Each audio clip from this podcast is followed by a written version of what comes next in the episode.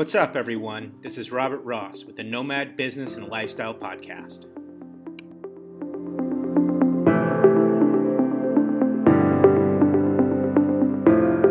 Do you daydream about quitting your job, walking away from your 9 to 5 corporate lifestyle, but curious how other people afford their lives traveling and living in a far off location?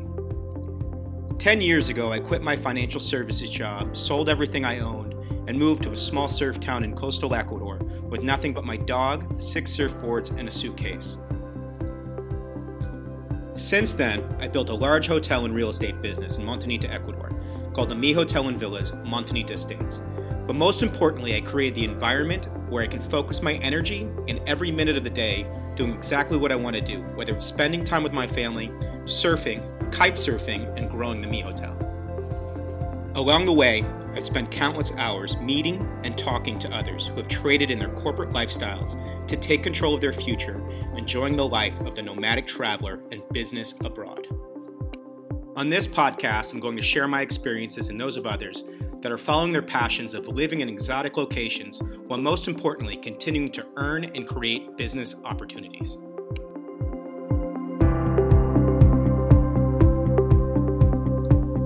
I don't think I remember the first time I met today's guest, Garrett Parker, but it was likely eight years ago surfing Montañita's right point break, with a beer in his hand watching the sunset.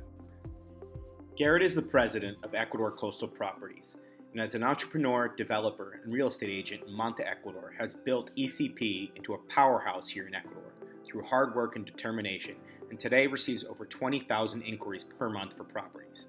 He's also our local celebrity with multiple appearances on House Hunters International and Bargain Beach Buy. So if you're listening to this podcast and you recognize his voice, that would be the reason. I'm looking forward to today's conversation to find out how he ended up here in an obscure part of Ecuador, how he built ECP, and what his plans are for the future. Hey Garrett, can you hear me? Good to talk to you today. Man, it's good to hear your voice, a familiar voice in these weird times. yeah, it's great to have you on the podcast. I wanted to get started a little bit and uh, just introduce you and uh, probably talk a little bit about Manta because uh, it's really far off hmm. from from everywhere in the world, and we just want to know a little bit about Manta and how you ended up there. Yeah, great question. Yeah, so for everybody out there, uh, my name is Garrett Parker. Um, I've lived in Manta, Ecuador now for 12 years. Uh, just to give you some back history, I'll kind of take you through how I ended up here. It's very interesting, and uh, very rarely do I get to really tell a lot of people this this story. Um, but you know, I was in college. Uh, well, first of all, I'm from Alaska, born and raised in Alaska, 18 years.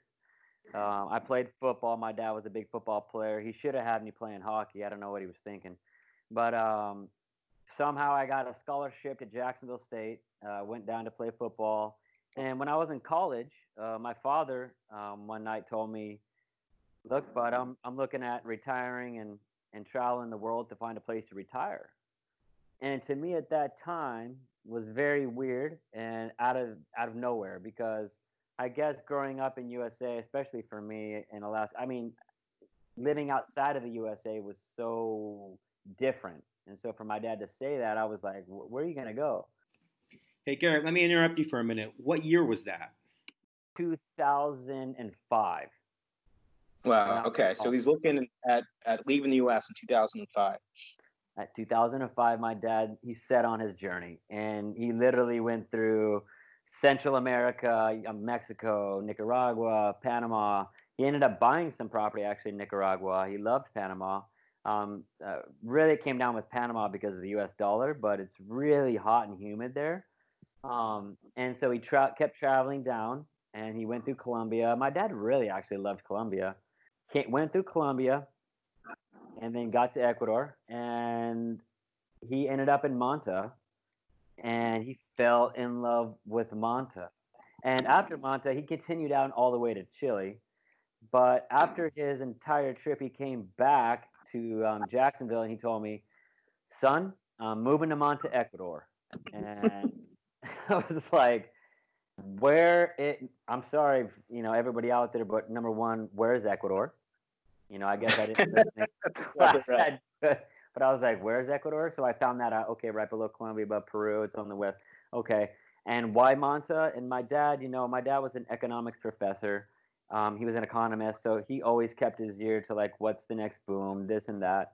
And when he came here in 2005 in, in Manta, um, it was very raw and undeveloped. And really a lot of the upside, you know, for him was they use American dollar and it was cheap. You know, and that's that's why a lot of that's that's the big draw to Ecuador. Number one, you know, it, it's cheap in the American dollar, um, and so he fell in love with Ecuador. And I still thought my dad was was pretty crazy. Um, I ended up finishing school in 2008. I came down to visit. I only came to visit, and I was here for two weeks. That was my first time being in South America. At that point in my life, I hadn't even been to Central America. I had been to Europe. Um, growing up, we took some nice, beautiful vacations ever to a third world country. So for me, everything was so new. The shanty, the food, like I was that typical American, you could say typical gringo, who was like, what's, what's that? Like I was really skeptical about anything I ate, and and um, it was tough for a couple weeks for me, I think what changed.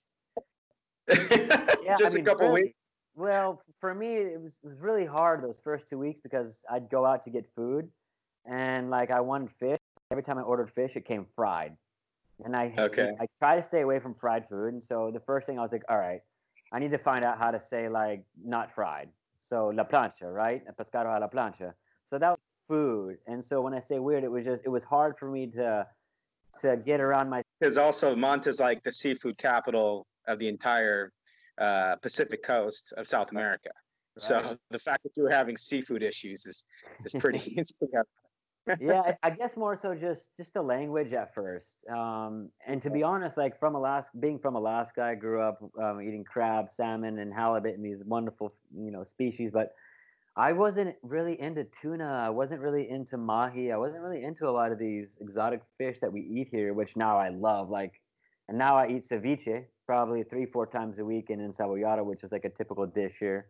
Uh, for yeah, those who don't know. Listening to you complain about mahi and and tuna probably don't have a lot of sympathy for you, bud.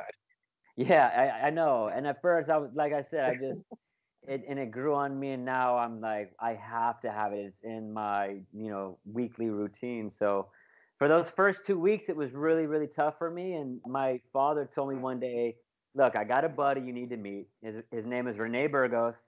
He makes boards surfboards and being from alaska i snowboarded skate i did all the boards. So it was always a dream of mine to learn how to surf. I think anybody who doesn't surf they, they wish they could and that was my dream. You know, and I signed up for for Renee's surf class, and I started that surf class. And the second day, I met uh, till this day one of my best friends, Franklin. When I met Frank, it it changed my entire life down here. Um, it turned into um, obviously number one, he spoke English, so that was amazing. Like I met somebody who was sponsored by Oakley, who who was a national champ, who was very popular, and we really hit it off. And and surf sessions turned into let's go out this weekend so you can meet some friends and um, the rest is history i've been here 12 years you know and i can really say surfing is kind of what kept me here for that first initial year and and my dad you know i remember my dad i'll never forget it now when i graduated he told me son i have a vision of making manta this this expat number one destination in the world, you know, and I'm thinking, all right, good luck, you know, good luck, but I, you know, I don't see it. I thought he was just, I, I didn't see it. Um, this is 2008 at this point, 2009. This is 2008. I graduated 2008. Just came down here right away after college, and just to kind of check on my pops, make sure he was okay. Really. Um, yeah, so that's, that's before I got here too. So I didn't get, I didn't arrive until 2011. Yeah, that was right after. I, I remember clearly when you arrived, man. Yeah, that was, was I remember clearly. Um, and so yeah, my dad told me, look, um, we're gonna make this business, and I said, okay, good luck. And uh, within a month, I mean, he had about four sales, I think, within a month. And really, how it started happening was he would be walking the beach, and just Americans or Canadians were also walking, and they'd meet my dad and say, "Hey, do you know where to find something?" and that's how it kind of started it. And then that yeah, turned so, into So Gary, let's take a step back. So just so so everybody knows, uh, Manta is on the coast, central coast of Ecuador. Hmm. And to get there, you would fly um, through Miami to Guayaquil, Miami to Quito. Yep. You'd either drive from Guayaquil, which is about four hours from Miami, then you drive for, uh, from Guayaquil uh, to, to Manta in three hours to the coast, or you can fly actually from Quito in about an hour. Um, Manta is also, it's a few hundred thousand people, right? correct me, yep. you can take it from here actually. Yeah, so yeah, two different ways, exactly like you said. You have the Quito. You can enter into Quito. It's an uh, it's a 30 minute flight, but it takes an hour altogether. Um, or you can arrive here in Guayaquil and drive to the coast. Um, but Manta, yes, uh, actually we've gone up in population. We're at about 300,000 now. Um, and the backbone of Manta, the industry, is tuna. That's what drives Manta. We have uh, 13 massive tuna factories factories there that export tuna all over the world. So that's what really um, stabilizes uh, Manta for the backbone for the industry there. I was going to say when you get to Manta, you know, there's there's uh, I guess high rises, um, beautiful new high rises everywhere. It's got a dry climate. Um, so it's it, it, feels like California. The weather it's dry and warm year round with warm water, and uh, like Garrett was talking about, it's got waves. It's got waves if you like to surf. So just wanted to give you a little background what Manta was. People know exactly what you're talking about. Yeah, Manta on the water, high rises. Like I said, when I got here, it was very raw. But since we came in, we brought a lot of investors, and buildings just started going up all along Manta, and it's really boomed and become this this uh, major destination for expats all around the world. And and not only because of the high rise and all this, it's because it's a city. It's the biggest city on the entire coast of Ecuador. So, you know, with that said, we have the, the airport, we have shopping malls, we have grocery stores, we have medical, we have hospitals, we have everything a city that you need. And that's another huge draw for Manta. So, um, you know, booming city, real estate, great prices, US dollar, with all the infrastructure really is what makes Manta. Yeah. So so I know just from knowing you for for a lot of years that you're this great entrepreneur. You've got your your hands in a whole bunch of other uh, different things. But mm-hmm. uh, can you talk about kind of what it's like to do business uh, down here? How you how you got into into doing business in in Manta? I know it, it started with your father, but you've really grown your business and you're in a lot of different things. Sure. Yeah, that's a great question. Um, you know, for a lot of people out there, um, this is very important. Um, hope that you're listening. Um, so, real estate down here in, in Ecuador is totally different than real estate in the USA. Um, there are no really governing laws, so to say. I mean, there are, but they don't really regulate it so much. So, as far as like an an MLS listing or something like that, a lot of you know, um, um, a lot of those don't exist down here. So you really have to be careful on so many different ways. For instance, right now, um, due to the crisis, we're having right now about 30 to 35 emails a day. A lot of them from California and New York. And a lot of them are saying, hey, we're in, I'm just going to take New York. We're in New York. We're stacked on top of each other, you know, and we want to get out of here. And we're looking at Ecuador and it looks green down there and you have everything how do we do it and how you know it, how do we buy this? So it's a whole you know there's no escrow down here which is you know daunting on everybody for us even right? I mean at one point i remember that um, we were helping facil- facilitate a lot of deals but here in ecuador for real estate to buy something everything goes through lawyers and notaries. Lawyers and notaries are very very you can't close a deal without them um, and a lot of the times, the the lawyers act as an escrow for um, a lot of the buyers out there. So it's very different in the USA as far as how they govern um, real estate and how they really keep track of it.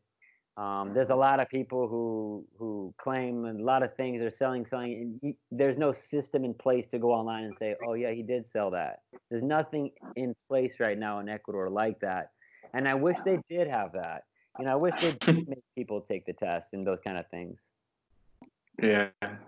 Well, it's funny because uh, it's evolved a lot. So, I mean, what what you just said, is actually uh, way better than it used to be. I remember when I got here in, in 2011, and uh, and I'm in Montañita, which is about two hours south of Manta, and we're much smaller. So we're mm-hmm. just about a thousand people. It's a little, it's a little uh, vacation surf town.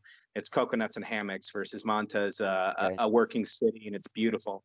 But uh, we found properties with a machete and a and an ATV. And you would basically, yeah, you'd be calling. Uh, you'd be calling phone numbers spray painted on the side of a of a block building and they may it may be a, it may be two weeks old it may be two years old you just didn't know so uh nowadays it's actually come come it's changed a lot and i know it's much more yeah. civilized and yeah especially where you are in Manta that somebody can actually reach out to you and yeah. get a good idea of, of what the market's like because there wasn't there wasn't any visibility to what's sold like you talked about um, and uh, yeah so maybe talk about the evolution of Manta and and and and how it's easier now than it used to be oh yeah it's come a long way that's for sure the evolution you know like i said when i got here it was so raw and when i'm what i mean by that is uh, you know the beachfront where all these high rises are now those weren't there so you had all these properties along the beach some of them were worth a million dollars, half a million, two million. And what we had, what we dealt with a lot was a lot of families inherited these properties from their families, you know, that had passed on. And they're sitting on a million dollar piece of property. Um, and they would get in touch with us and say, hey, um, we have this beautiful uh, piece of property this is what we want to do. They give me a you know a, a, a business plan in front of me and, and you know a 10 story high rise and I'd say amazing. Okay, how much money do you guys have to put in this? And a lot of the answers were we don't have anything. All we have is the property. so we were like, okay, well, so we analyzed that. You know, we really have to analyze how good is this property, and if we build this, the sales, the projections, and we really do our market research on that. And that's when we started bringing in investors to kickstart a lot of these these massive projects. So we would bring in these investors, it would kickstart it, they'd start building, which is a whole nother discussion. And then um, along the way, we're doing pre-sales, and that's where the real estate and the marketing and the sales of units come into play. So we put the whole deal together. Let's say it's a it's a it's going to be a five million dollar build out for a ten story, thirty unit. Let's just say. Um, you know, we get the initial. You know, we go. We you know we don't get it all in one lump sum. We we build. You know, we pay as we build, and we're starting to sell. But the biggest um, for us, what's most important is any project that we're involved in, or any project that we um, basically make come alive and and bring to fruition we we make sure that it's funded, that it's totally mm-hmm. funded, because it's very important. A lot of people, you know, they read on the internet, you know, you don't need a real estate agent in Ecuador, and the truth is, you're absolutely right. You do not need an agent in Ecuador. You can come down here and do it yourself. There's another side of it too down here, which is um, generally people from the US come down and they're just looking for the view. If they see the ocean, they're happy and they make a bunch of assumptions about what's included with that view. Um, things like road access, electricity, water are not necessarily included, or even a good title are, mm-hmm. are, aren't, aren't, actually included in, in a property here. Good so, point. Great and point. I, and I, I know from experience that I, I bought a property with a river on it. right. And uh, you know, uh, uh, six months later when I went back, you know, and, and the river came through, uh, the water ro- rose up. I didn't know how to get a bridge across it, and who would I, who would I have to talk to, or even oh. whether or not I could cross the river. Um, another property, I had a road going to it, and it turned out I didn't I didn't have access on that road. Right. So there's lots of things. That I think I think I got a great story about when I bought my first house, and uh, it had water, but I didn't realize the tank was so small that basically had water for one day. oh my goodness, like a cistern you're talking. Yeah, I mean, it, it, just didn't even have a water system, even though you know I didn't think to ask, you know, what's the water sure. system like. So, I think generally when you're buying in a place like Ecuador, you really have to look at you know just getting information, talking to people who are knowledgeable, people who have been here for 12 years, and whether or not you're even a real estate, whether or not you're it's a real estate agent or not, getting good information about the laws um, and don't make any assumptions about what's included and what's not included. No, absolutely. You really brought up a really good point. Um, you know, as I said, everything here goes through lawyers and notaries. And the first step we do, if somebody says, uh, you know, I'm offering on this land, this is the offer, is we get the lawyer to go check out the deed and make sure the deed is free and clear. Um, mm-hmm.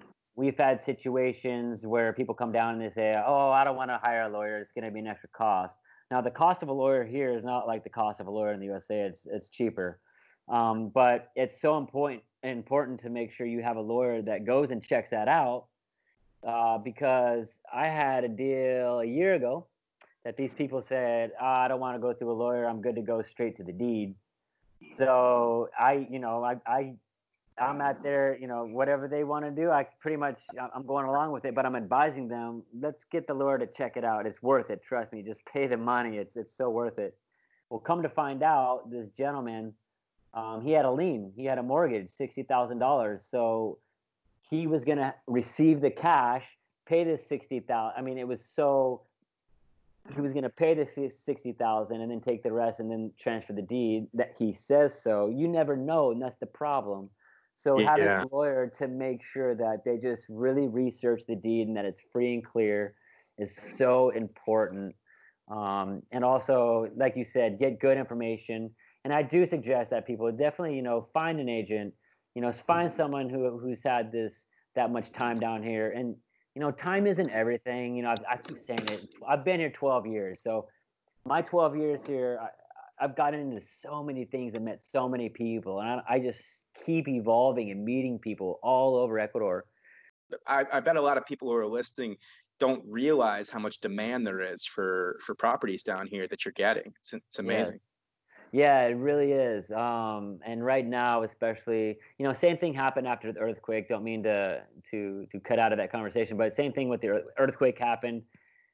Uh, it was it was crazy, but a lot of people out there, that's op- opportunists out there, they saw opportunities. I didn't really get it at that point in time when that earthquake hmm. happened. I was like, wow, business is over. The next day, we made 20 sales. Not that day, but over a month it was 20 sales. And because That's on the other, we had people calling us saying, what can we get cheap? And on the other hmm. side, we're having people calling us saying, hey, I need money. Uh, this happened, that happened. I'm dumping, I'm fire selling it. So it was this big rush, and a lot of people got in with really good, yeah, good prices. Let's actually um, let's talk about that in a little bit more detail because I'm sure a lot of people are interested. Yeah. Um, what's a typical property sell for here? How much? How much is how much is a condo cost generally? How much is land cost? Mm-hmm. What's the situation with banks? Um, how how does that all work, and how much how much do things cost? Really good question, and and uh, it's it's going to be some spread out answers, but because you know every different place varies for cost, right?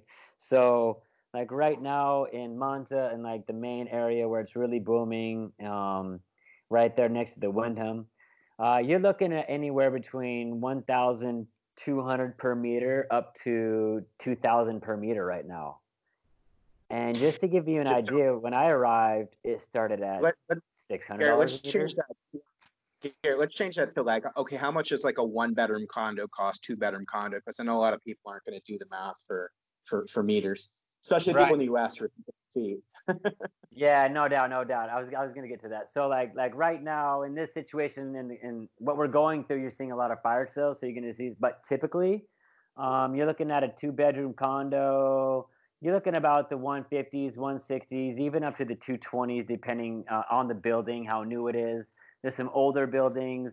Um, you know, not every building Eh, every project we've done, we've we've done better, and we've we've, we've learned so and learned learned. Fifty thousand to two hundred twenty thousand for a two bedroom condo. Beach for on the beach, yes. Beach. Now, wow. Mm-hmm. Okay. You get off the beach. I mean, there's you know some some cheaper, some eighty thousand, ninety thousand. I know some fifty thousands, but but everybody, you know, if you're moving out of the USA down to Ecuador, you, you want to you're moving down here to be on the beach. A lot of a lot of you know, most a lot of the people, especially in Manta, they're coming down to be on the beach. So you're looking around those prices right now, about one 150. Like I said, I, some I have that are so nice, and and they're selling them furnished. Um, you know, everybody. I always tell clients if you're gonna if you're gonna resell this, don't put in a bunch of money. You know, make it minimal. And if you're gonna use it as a rental, but some clients kind of do their own thing and they put a lot of lot of money into it and they want to get that money back and sometimes it happens and sometimes it doesn't it's kind of 50-50 but i really advise my clients when we sit down to begin with what's your plan what is your plan is your mm-hmm. plan to come here and retire and live here and be here is your plan to come here buy something and rent it out and retire in five years but you're buying now at a cheap price which we get a lot? Or is or are you coming down here strictly as an investor to find something to buy and rent out? And with all three of those different phases we we handle all all of our clients um, with you know, we really treat them we really treat them with a lot of respect and a lot of knowledge and that's where our knowledge comes in. Like right now if you say hey garrett i'm looking to get a condo a two bedroom that i can rent out right now it comes to mind five different places that i know are way under market value to where one day if you want to sell it you're going to make money on it and if you want to rent it out, you're going to make at least seven to eight percent a year on the rental. Yeah. So Garrett, what would a what would a if I wanted to buy a lot on a beautiful beach, what would what would that cost? So let's talk. You know, we're talking about Manta. I'm going to keep it with Manta. Um, in Manta, the city, there is no property on the beach. All that property in Manta. Now, now there, let me rephrase it. There's no property for sale for a house on the beach in Manta. no, I'm, I'm not talking to developers. Let's talk about, let's say somebody wanted to go out to like Santa Marianita and buy a lot and build a house. What would that look like? How much would that cost? So you're looking at right now anywhere from fifty thousand dollars up to a million dollars, and I'll break that down for you. Fifty thousand dollars is going to be right right there in front of Santa Marianita, next to Davos Place, Ocean Freaks up there. Those will go for about fifty to sixty thousand dollars. They're about two hundred square meters. The, the wow. entire lot. Gotcha. Okay. 8,000. But if you go down a little farther, it's a little more private. There's some really big ones. Um, we just got one thrown at us the other day. It's like 7,000 square meters. They wanted to sell it for a million dollars a year ago. Now they're dropping it to 200,000. So it really varies, but you can really get in the 50. Yes. That's, on the is beach. that on the beach or is it near the beach? On the beach. Wow, that's a great deal yeah, it's, it's, it's amazing deal right now, and and and that's why a lot of people are calling, and and this is giving everybody the, the time to think about their what do they want to do.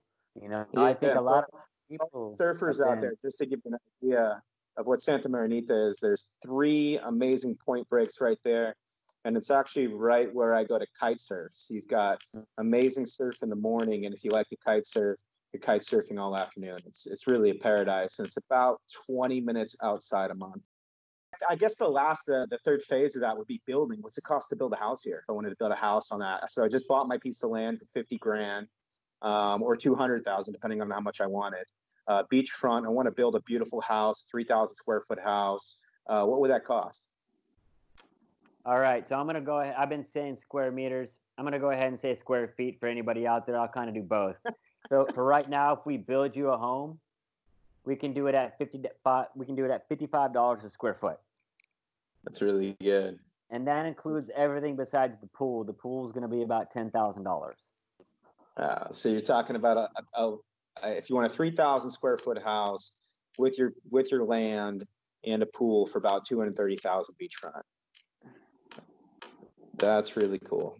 Yeah, it's so, it's ridiculously cheap. Um, to build you know but a lot of people come down and some of them oh, i don't want to deal with the building i don't want to have to go through that and and that's what we're here for to take on that headache for you make sure that they're doing the the the, the right building and making sure that they're going to get what they they paid for um, but I, I, I, tell a lot, a lot of people right now it is a really good time to build a home um, properties are you know in my opinion, you, a lot of things are going to be happening. We're selling condos right now. The notary's open back up. So there's a lot of fire sales and people are getting in for rentals and different things. But we're also starting to see a lot of people wanting to come down and live in more green areas. You know, and yeah. and so you're looking at you know Manta, Santa Marianita, which is more you know getting more green, and then even San Lorenzo, and even down towards you guys. Um, it's I think that's really going to start blowing up and, and, expanding because people now are looking at, you know, I don't want to live, I don't want a neighbor, I want to have space, I want to be green, I want this. I think that's really really going to um, boom here. So cool. That's all really good information. I appreciate that. So. I think we've covered business pretty good, um, pretty thoroughly. Why don't we talk a little bit about work-life balance? Yeah. So w- when you're not um, uh, working, because it sounds like you work a lot. Uh, hmm. what are you doing up there? I know you're surfing. You're with your family. What's a typical day look like for you in Manta? Wow, that is a good question. Every day is so different, you know, because I own business up in Alaska, so sometimes I'm dealing with stuff up there. Um, but a typical day, just in, in Manta, Ecuador, usually um, wake up with my family, we have breakfast, um, and I head up to our office. We have a meeting. We go over the, you know, what everything, what we need to kind of tackle that day. And if it's a day that we don't have much going on, then I really like Sean and I really like to ha- let the staff, you know, go take some time, go go go enjoy. And when that happens, usually I grab my family, I load up the truck, I put my surfboard in there, and we head right to the beach. And we spend a whole day on the beach. And when I say whole day, I mean the entire day. We eat lunch there, which is like three dollars a plate, fresh fish, for everything caught that day. Um, we so I surf. My family's hanging out there. My dad will come join us. Friends will come join us. Um, at night, we live in a, we live in a really nice condo. Uh, we have wonderful neighbors, so we get along with all of our neighbors, and and our building's kind of one. Um, but a typical day, I mean, just with the family, a lot of a lot of beach time. We we they built the new mall about I don't three four four years ago, maybe yeah about three or four years ago. Brand new mall, so the mall's become really popular. So my wife loves to shop, um, which I don't, and so much. so we go to the mall quite a bit. We have a movie theater, so you know before all this COVID happened, you know movie theaters. Um, we have a bowling alley, so we really just you know now having you know the children involved, it's kind of centered around them. Like how can we keep them busy? Um, and it's kind of centered around them. And beach kind of checks off all the boxes for all of us. Now, on a mon- when Monday comes, it's school time for for my son Augustine. So he, he we're up. We're always up, number one, but we're up. Get him to school, and he goes to school from eight to twelve, and that gives uh, my wife time to do everything she needs to do, um, and have have a break because everybody needs a break. So let me ask you some questions about that because I think that people would be really interested in, in in what it's like actually having a child here if you were to get when when when your wife was pregnant. And then also kind of mm. give maybe some details about what schools are like. Are they mm-hmm. private? Are they public? How much do they cost? Um, do you think they're any good? So schools are you know that, that was that was um, a, a very big concern of mine at first. It was just because being from usa i guess in my head it's like i have like we need to do it the usa way um, but after talking to a lot of my friends that, that are a little bit older than me, their kids have graduated or in school, I, I got a lot of information from them. There's some really amazing schools in Manta. My son was at Glen Doman. We had a wonderful experience, great teachers. I mean, Ecuador, what I learned here is like family is very, very important to everybody here. Like that's number one before everything is family. And also those teachers and that love like they give so much love. And schools are so much different. Like when i went to the first um, get together at the school where the kids all sing to everybody and do all that i mean the teachers got up there and did this dance to shakira you know? And it's like you wouldn't see the teachers in the states doing this huge dance to shakira the way they were dancing but it was so natural and cool and I loved it. And I thought, man, this is amazing. Like, I wish that I had grown up and had this experience, you know, because um, I went through the typical school system in the USA and and I have so many great memories. But what my son is going through here in these schools, I think is amazing. Um, and this next year, uh, he's old enough. We were about to switch over to um, Leonardo da Vinci, which is known as the nicest school in Manta. Um, it was started by a very good friend of mine, Monica, Miss Monica, and Bill Dillman. They started the school, um, and that's Nino's mom. I don't know if you knew that. Nino's mom. I didn't know that. Oh, that's really cool.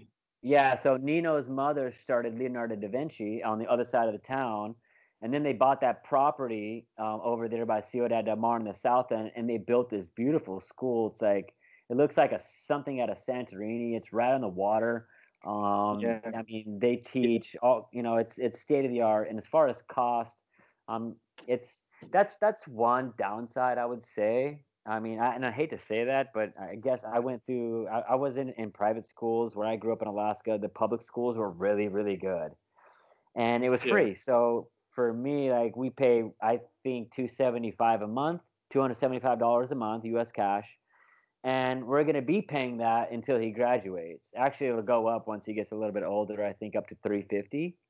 So you do have to pay for school, and it is a private school. Now there are public schools. Yeah, just to give you Garrett, just to give you an idea, man. That like, so I toured uh, Leonardo da Vinci, and it's beautiful. Just so everybody knows, it it, it looks like Pepperdine. It's on a hill. It's ocean view. It's brand new. I, I couldn't believe it. Um, but uh, private schools in the U.S. these days are going for between twenty and forty thousand dollars a year. Um, and clearly, the education is going to be better at a private school in the U.S. But to go to a school like Leonardo da Vinci and only pay 270 $300 a month is absolutely fantastic for a private school. So yeah. I was when I I actually went to private school in Washington D.C. because I grew up in the city. Mm-hmm. Um, and uh, when I heard the price of Leonardo da Vinci and I did the tour, I was shocked. Wow. Yeah, that that that's you know, thanks for that info because for like I said, for me in Alaska, this, the public school system was really really good. So we yeah. went through all my friends. We all went to to the through the public school system in Alaska. But I have so many friends in New York and, and Seattle and California that they all went to private. And they explained they explained that to me. It's twenty five thousand dollars a year, thirty thousand. And I just thought, oh my goodness. Um, yeah. And the stories they told me that happened, and you know, and even going through the, the, the school system I did, I mean, it's just, I, it's just such a, di- it's a night and day difference between the culture. Um, you know, I feel like, and this is just my opinion, I feel like kids in the USA get introduced to things maybe a little sooner than kids here, possibly. I've just seen that um, personally. I've seen it. Um, you know, my friend's kids, uh, Italo, they own a big fish factory. He has two kids uh, actually, sorry, he has three kids. Two of them just graduated college. They went through Leonardo da Vinci. They just graduated college in Argentina. They're back here working.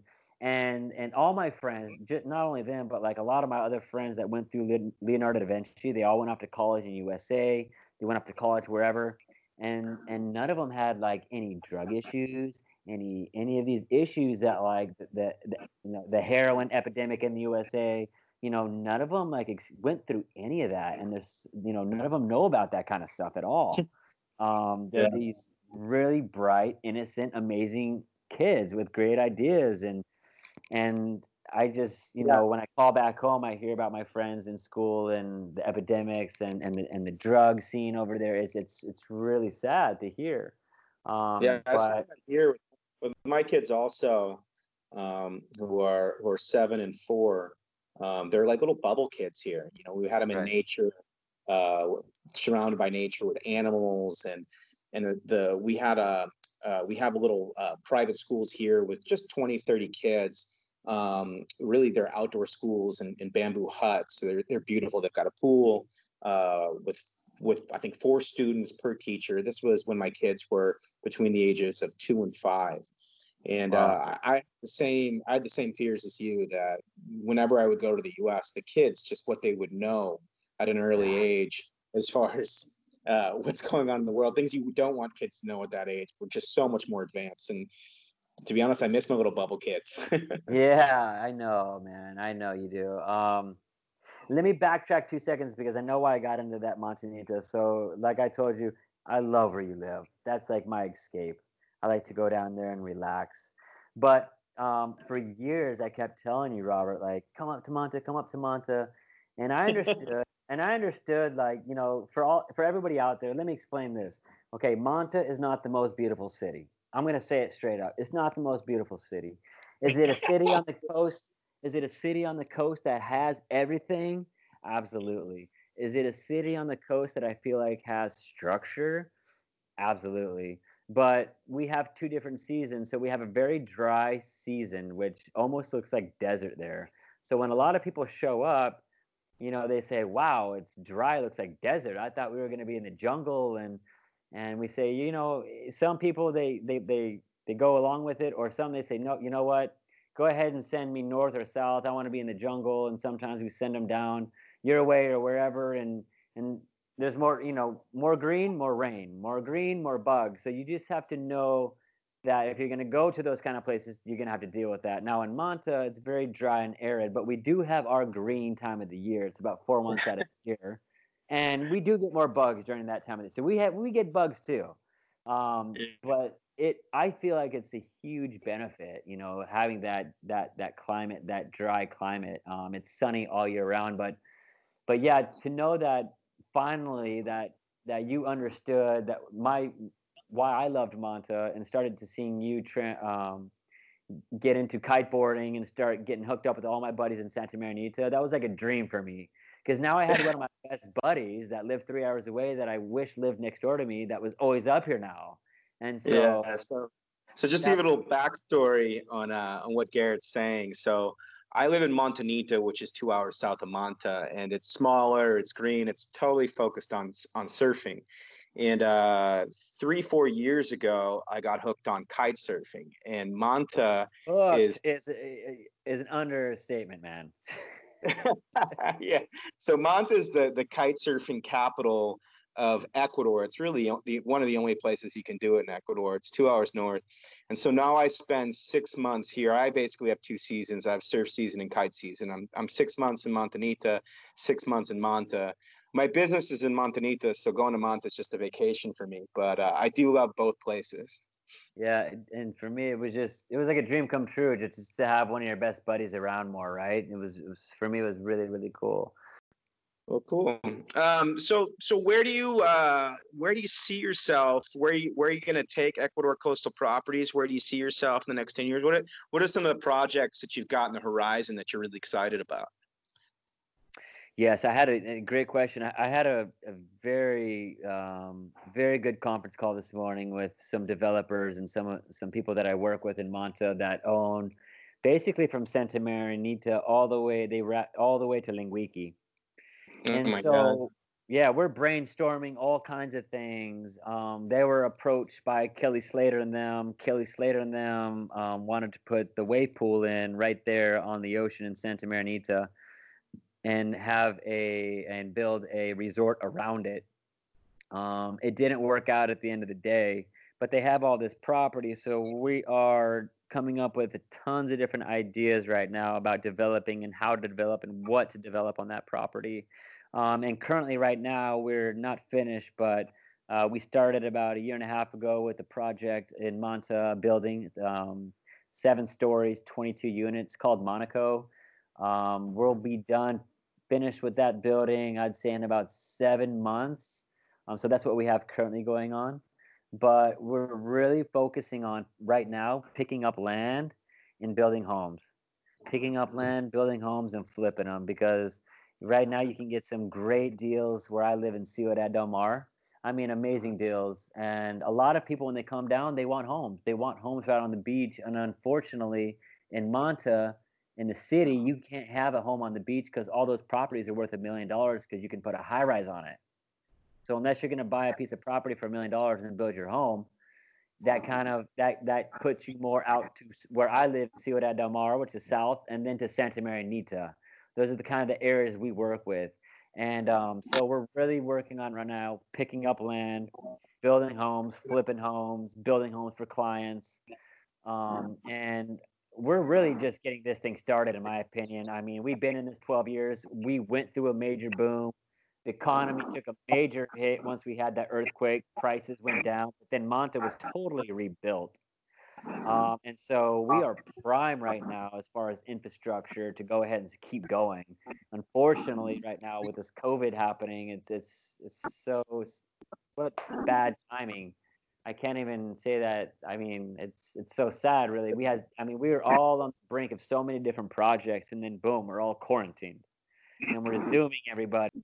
We have some amazing projects that that and and and not just buildings anymore, more so some other things. You know, we're, we're looking at what does Manta need? Manta needs uh, in my opinion, we need a we need new hospitals. We have hospitals, but we need to improve our hospitals.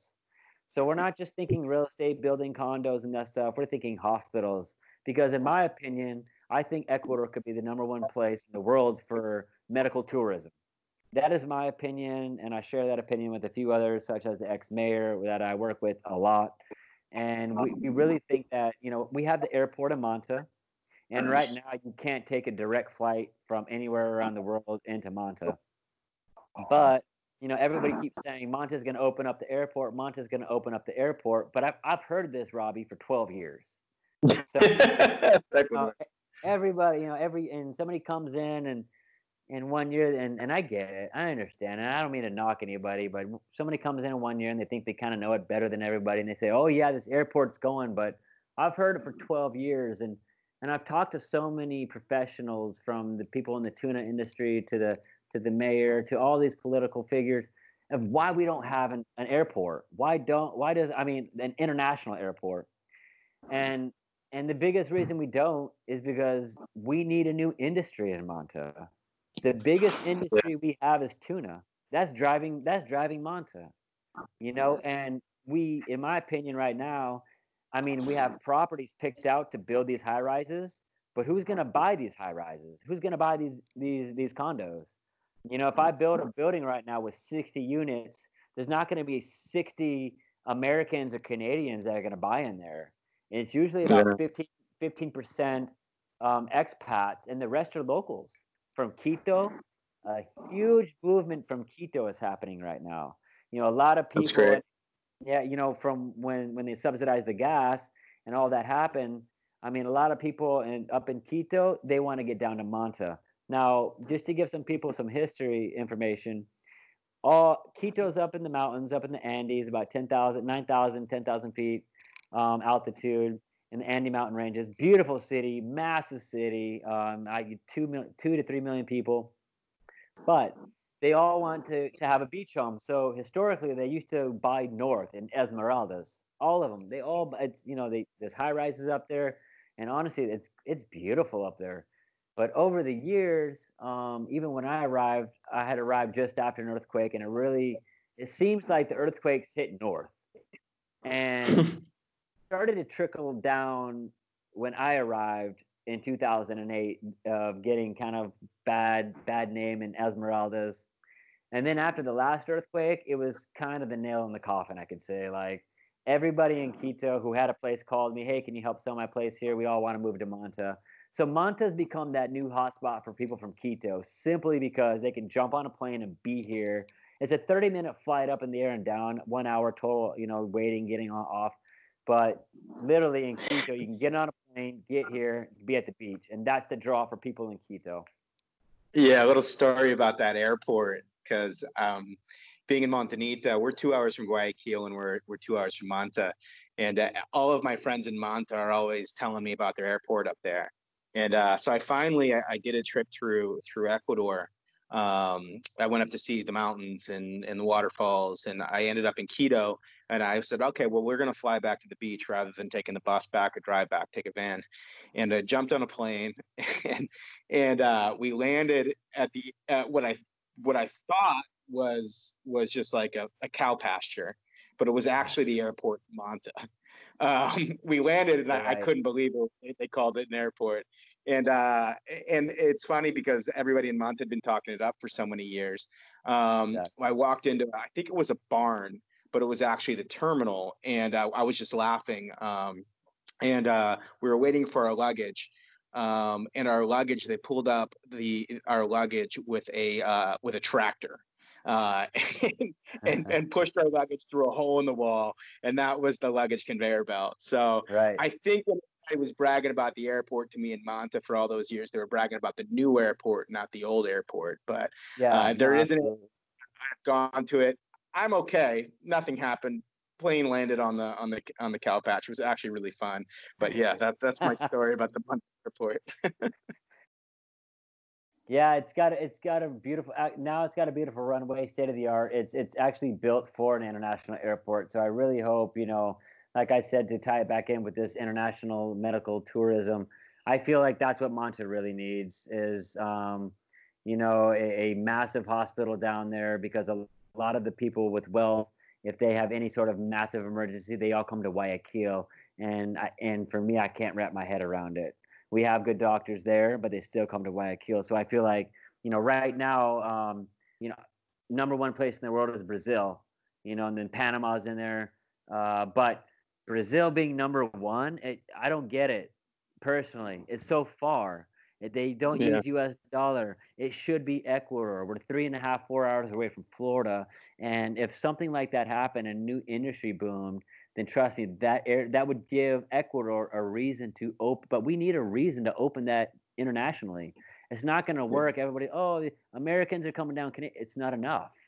You know, like I said, if we build a building right now, you know, I can't count on 60 foreigners buying in there. I can't count on it. I have, you know, we, we have to factor in the locals. The locals drive the economy.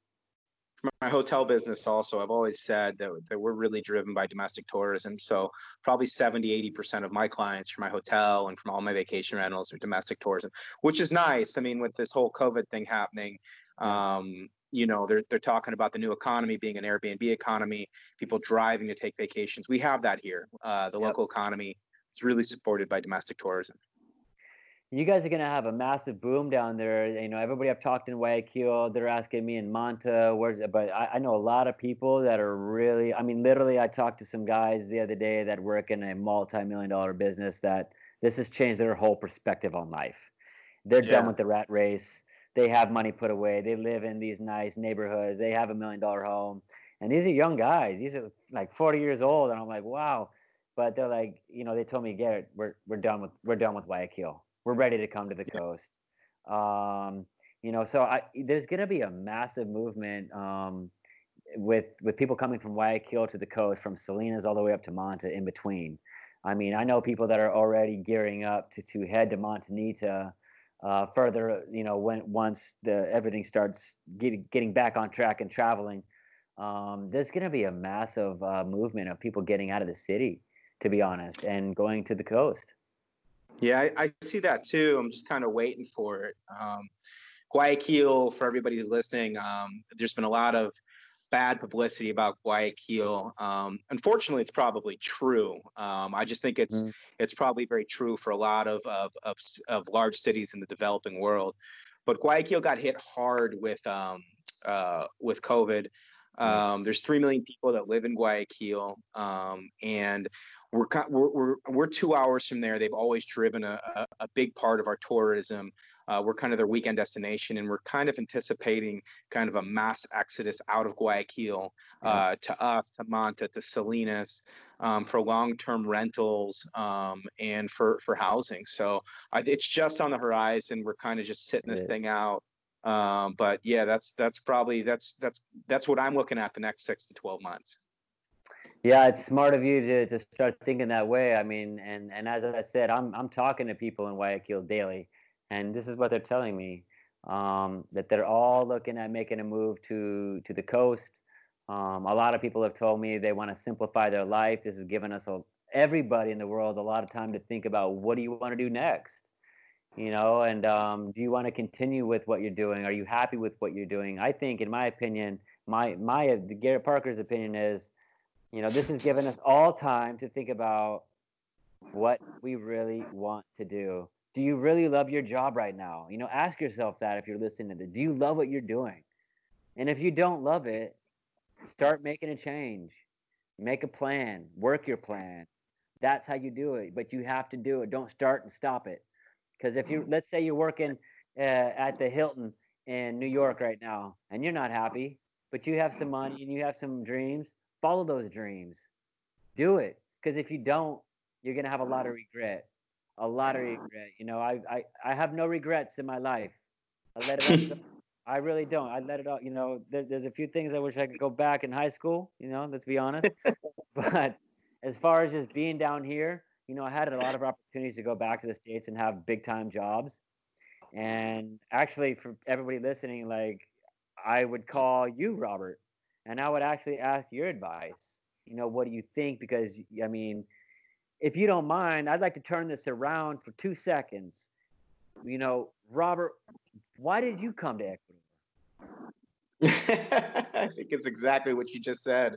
I had a corporate job and I, I just couldn't do it anymore. I was I was done. And uh, I kind of analyzed my life and thought about how I really wanted to spend my time and um, and quit my job on a flight from Los Angeles to Ohio. I think I, I got back to, was I was on a one day turnaround from LA to Ohio for a two hour meeting. And when I got back, I I, I quit my job. And uh, a couple weeks later, I'd sold everything I owned and you know, packed my bag, packed my one bag and my six surfboards and my dog, and I and I, and I'm, I was in Ecuador. So yeah, it's exactly what you're talking about. And, and for those of you who don't know, like Robert, I I see Robert on his four wheeler on the beach with his dogs chasing, uh, you know, right behind him, running with him with his board. I mean, the life that you live down there, it's like Neverland, man. I don't know how to explain it. I tell everybody where you live, it's it's like Bourbon Street, obviously the night the nightlife or whatever, but it's like it's Neverland down there. It's unreal. It's like a the, it's a it's a beautiful place, and that that's an that's all right, man. We'll, we'll, save that for we'll save that for another podcast where where you interview me. okay. Yeah, yeah, yeah, yeah. No doubt, no doubt. But you know, I, I love those kind of stories, and um, but I to get back to, I just think that you know this is really giving everybody time to think about what they want to do next, and I think that's why also a lot of people are writing us right now because they're in that situation to where they're they're stuck and they're not happy and they're they're finally making a decision. And a lot of people are writing saying, "Look, I've been looking at your guys's uh, Facebook or or website or the House Hunter International international show. We were the first ones to do it, and we we still do them. And so we have a lot of people saying, "We've been looking at you for five years, checking out everything, and um, we're done. We're done with the rat race, and we're ready to make a move." Ecuador is home. My wife's from Ecuador. Uh, my kids were born here in Ecuador. Uh, I'm not leaving Ecuador. I will be in Ecuador forever. That's my plan, and I live in paradise. Why would you leave? This is paradise. Well, that's good, man. That's a that's a good way to, to end the conversation today. I, I really appreciate you jumping on and uh, learning all about you and sharing your experiences with uh, with everybody listening. No, absolutely. And anybody out there, you know, make sure you check us out on uh, Facebook, um, Ecuadorian Coastal Properties, uh, Instagram, Ecuadorian Coastal Properties. Get in touch. Anything you need, even if you just want to ask some questions or, or if you need to set up a phone call, get in touch. Uh, Robbie, thank you so much for this. Uh, I miss you, bud, and I hope to see you real soon, man. Yep, yep. Just around the corner. See you soon, bud. All right, man. I hope you enjoyed today's podcast with Garrett Parker. It was a really wide ranging podcast where we covered a lot of different topics in regards to Ecuador, including pricing on residential properties, commercial investment opportunities, what it costs to build in Ecuador, what its lifestyle is like down here, and how he stays busy, children, having kids in Ecuador. Really, really exciting stuff, informative interview. So I was glad I got a chance to catch up with Garrett today, and I hope everybody tunes in for our next uh, conversation.